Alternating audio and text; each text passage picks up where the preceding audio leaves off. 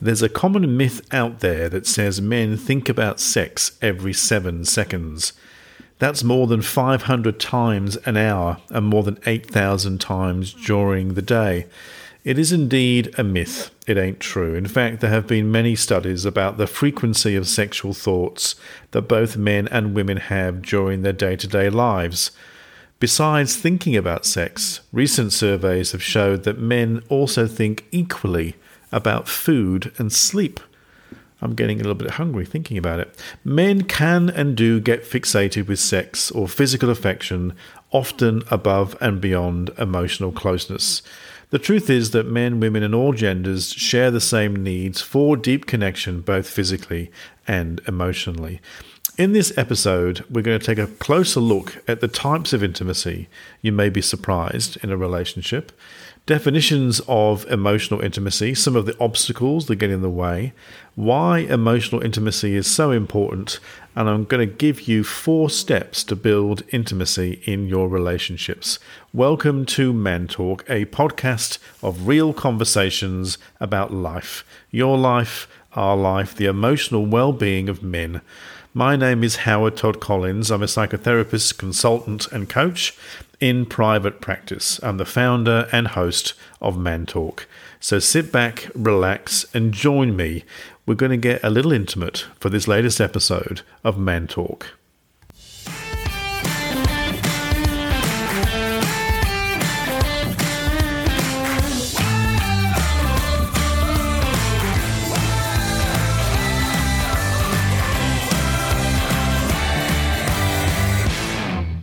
Hello, hello, and welcome to episode number four of Men Talk, the podcast. I hope you are well wherever you are listening to me. I am sitting comfortably in a very warm consulting room in uh, the Bayside suburb of Hampton in Melbourne.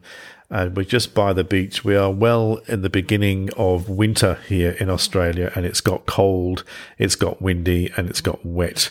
It reminds me of the old country back in Manchester in the in the old days. Um, but I'm sitting comfortably with a cup of tea, which is going to keep me warm. And this episode may well heat us up a little bit more as we have a closer look at intimacy in relationships. In fact, you know, most relationships over their lifetime tend to lose intimate connections for one degree or another for a whole host of reasons. Sustaining intimacy takes work and commitment. So if you notice the waxing and the waning of intimacy in your relationship, it's normal, and I encourage you to see it as an opportunity to engage in more deeper conversations about the changing needs in your relationship with your partner. You may remember during the early stages of a relationship where most couples get lost in the excitement of falling in love Scientists have discovered that oxytocin, which is the bonding hormone, is released during those early stages of infatuation, which causes us to feel euphoric and almost turned on by anything for those number of days, weeks, months, if you're lucky, sometimes years. It's like a drug. It gives us immediate rewards that connect us to our partner. And naturally, the more we have it, the more we want it. The bad news, however, is this blissful state does not last forever. A good sexual relationship is, in fact, built on emotional intimacy and closeness. So, if you're hoping to improve your physical intimacy in your relationship, you will need to first work on your emotional connection. But before we delve a little deeper into the world of emotional intimacy, I also want to describe to you other forms of connection that are really important in long term relationships. These are types of intimacy with your partner, and they may well surprise you.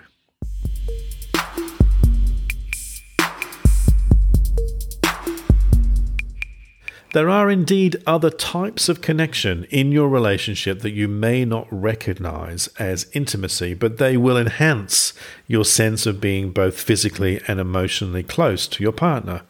What on earth could you be doing? For example, it could be something that's more intellectual, where you're sharing the closeness of the world of ideas. You're just exchanging thoughts about the things you think and care passionately about where you just enjoy the communication of your beliefs, for example, or your views about something.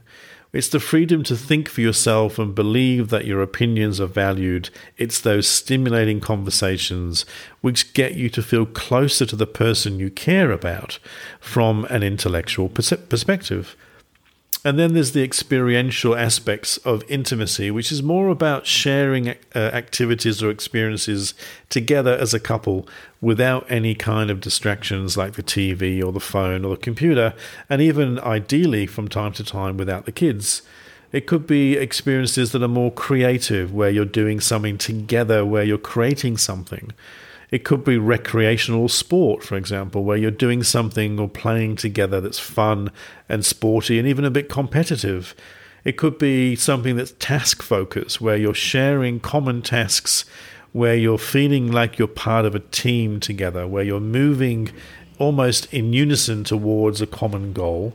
And then the, the experience of something that's more about aesthetic beauty. It could be art, it could be the environment, it could be just enjoying nature in some way. The other part of connection and intimacy is physical that's not sexual. It's about being affectionate with each other. It could be where you're giving nurture and comfort in forms of gestures like holding hands or hugging or kissing or being playful with each other. Connection and intimacy can be pretty broad.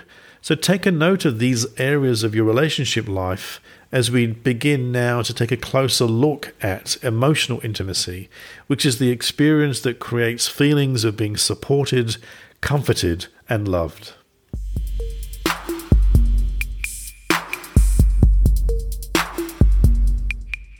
How would you define emotional intimacy? In recent conversations with men, we've talked about examples of what emotional intimacy actually means.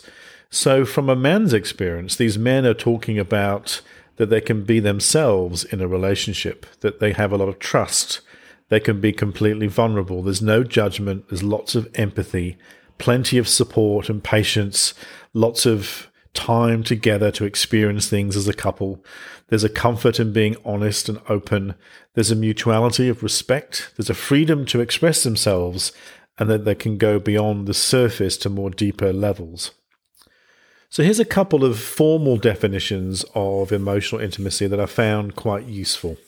The first one comes from MensLine Australia and they talk about the experience of emotional closeness that occurs when two people are able to be emotionally open with one another.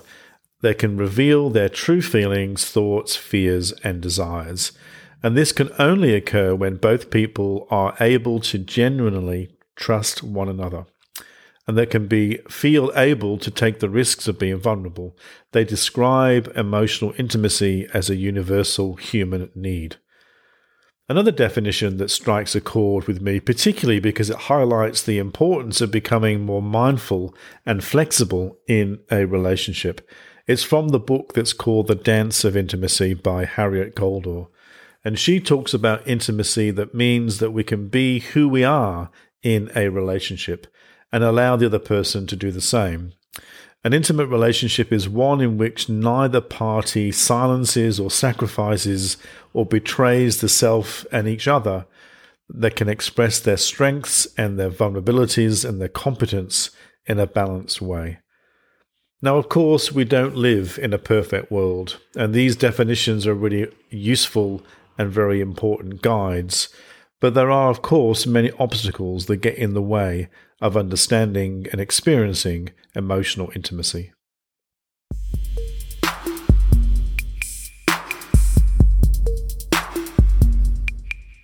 Sadly, for many men and women, stuff somehow just gets in the way of sustaining emotional closeness.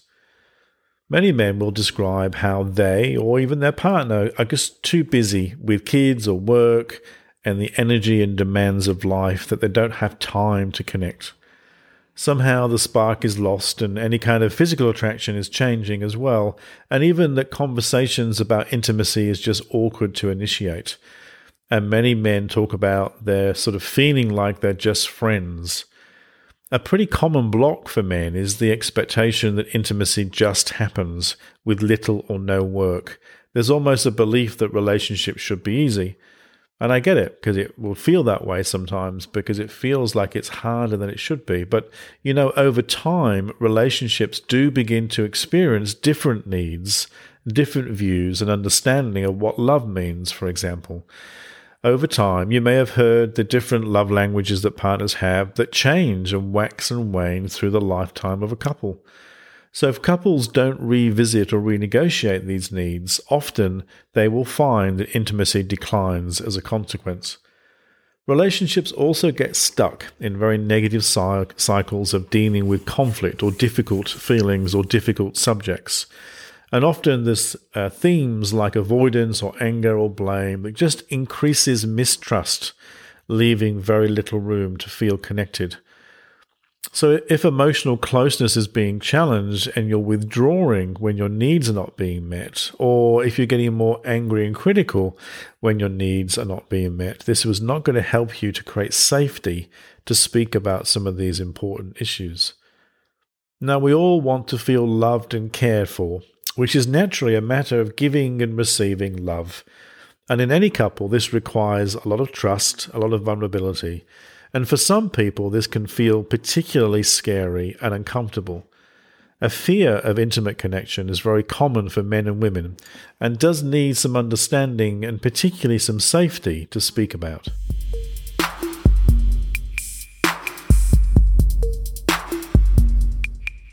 The fear of intimacy for men and women happens for a variety of reasons. You may or may not be aware of these themes either within yourself or your partner. So, the following reasons for the fear of intimacy just needs a bit of supportive and genuine care and some empathy and some curiosity to understand. Some of the common causes for the fear of intimacy come from the past. For example, such as abandonment issues, a psychological term which you may have heard about, which is really the fear that once you become attached to somebody, that the fear is that they will leave you. Or the fear of being rejected, that you may worry that once you become more open to reveal your flaws and imperfections, that the other person will not want to be with you. Or you may be aware of control issues that you may fear losing your independence as you become more emotionally accountable and connected to somebody else. And significantly, of course, if there's any kind of past abuse, any kind of history of childhood abuse, emotional or physical abuse, either as a child or an adult, that may just make it very difficult for you to trust other people. In order to work through some of these fears, self reflection about why you may feel afraid to be intimate in all forms of the word can really help can really help you. Seeking a therapist who can help you work through these issues can also be a really effective avenue for building intimacy in your relationship and most importantly, work through any kind of past trauma. So, if you find yourself not tolerating close emotional connections particularly well, and you find yourself not willing to share your feelings or having a strong preference just to be alone when things get too personal, I encourage you to reach out wherever you are and try and get some help. If you're in Australia, my private practice details are in the show notes, and you are more than welcome to get in touch. So, why is emotional intimacy so important?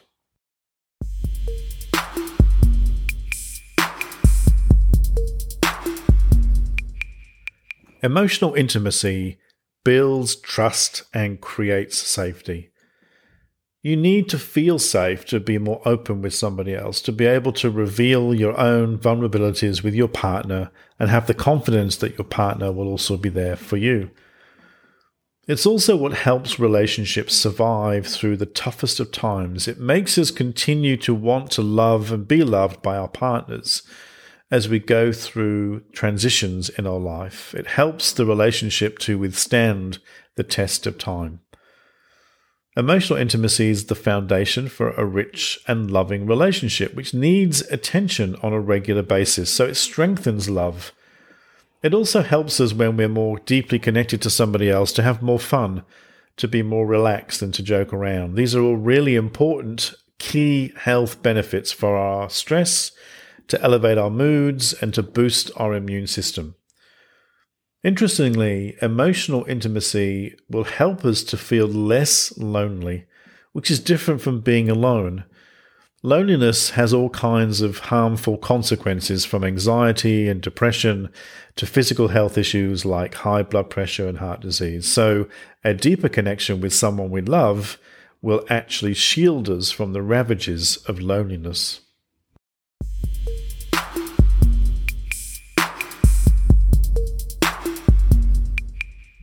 Intimacy is more than just sex. Emotional closeness is the foundation of long lasting relationships. So, let me give you four simple steps to make sure you're building your intimacy. The first one is to make sure you have non distracting, genuine discussions and conversations. Your emotional intimacy will be deepened when you and your partner are both present without being distracted. No phones, no screens, where you can truly see each other. And I want you to be supporting your partner's work and activities to ask them questions that reflect your curiosity and interest in their opinions, that you listen to their hopes and dreams, you take a real interest in their studies or their activities or their hobbies or their experience of life, that you acknowledge their capabilities and encourage them to keep growing, and that you bolster their confidence by being encouraging. The second step is the way you support your partner. So you can be there for your partner when they need you to listen to them when they are worried, to be attentive if they are sick or unwell. You can help practically when they're tired, that you inquire about their feelings and you stay engaged with them if your partner is confused, and you discuss and debrief events of the day together, ideally every day and you can express any kind of concern or you can provide physical comfort if your partner is feeling sad or hurt. The third step is the way you handle conflict. To be able to repair after conflicts or any kind of negative interactions with some gentle and positive ways. And you must take responsibility, even if it's just for your part of the problem and you make sure you avoid any kind of criticism or blame and just focus on owning your own needs. And that to remember that conflict can actually deepen your intimacy because it brings you together. You can't always avoid conflict because none of us are perfect. We all make mistakes and we may hurt each other in, in ways that we don't always mean. But it's really essential to have ways to repair the relationship if and when that happens. And the fourth step, I want you to allow yourself to show up sides of yourself you may not always show somebody else. Emotional intimacy is enhanced when you allow yourself to share your moments of doubt or fear or sadness and pain, to receive the care and understanding of being listened to and being validated.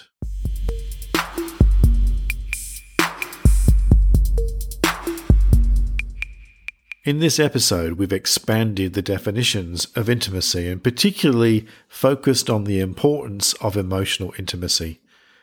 Being emotionally intimate with your partner means you can talk to them about your innermost thoughts, that you're able to share your joy and your pain.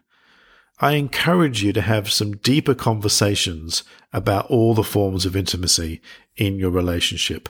Don't avoid it. In some recent consultations with men, I've discussed what it means for them to improve their emotional intimacy in their relationships. And they have talked about being more present, uh, to be more accepting and working through stuff together, to be less escaping, to be more curious, to get better at listening, to be more patient, to normalize their feelings, to take responsibility, to avoid blame, to be less trivializing and less dismissive. So have a think about what areas of emotional intimacy you would like to improve. Thank you for listening. If you like what you hear, tell your mates, give me a review wherever you have found the podcast. Follow me on Insta at Man Talk with Howard, and I'll catch you once again in the next episode of Man Talk.